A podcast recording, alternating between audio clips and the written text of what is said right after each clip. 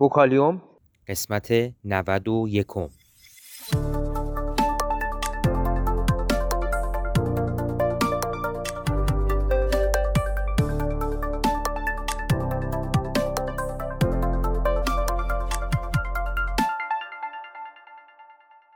صدای ما را از آسمان نمای گنبد مینا در منطقه فرهنگی گردشگری عباسآباد تهران میشنوید.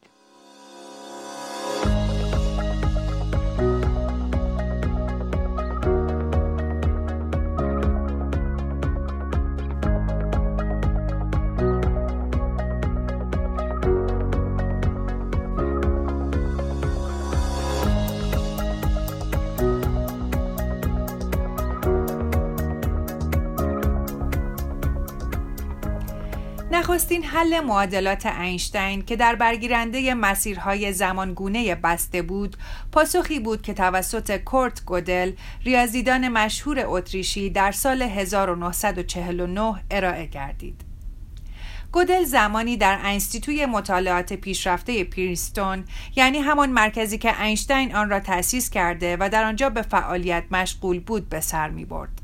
البته در بخش ریاضی اگرچه پاسخی که گودل پیدا کرد واقع گرایانه نبود اما به گفته وی با انجام یک مسافرت رفت و برگشت به وسیله یک سفینه فضایی در یک مسیر به اندازه کافی طولانی این امکان وجود دارد که به هر ناحیه گذشته حال یا آینده سفر کنیم و دوباره به محل اولیه خود بازگردیم.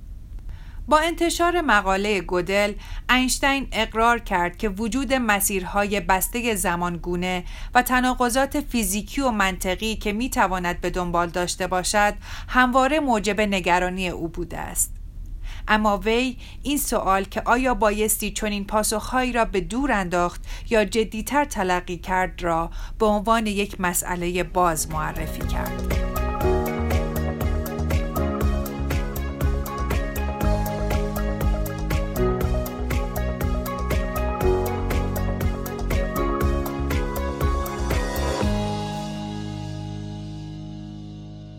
اگر علاقمند به مطالب علمی و نجومی هستید صفحه اینستاگرام ما را به آدرس گنبد مینا دنبال کنید.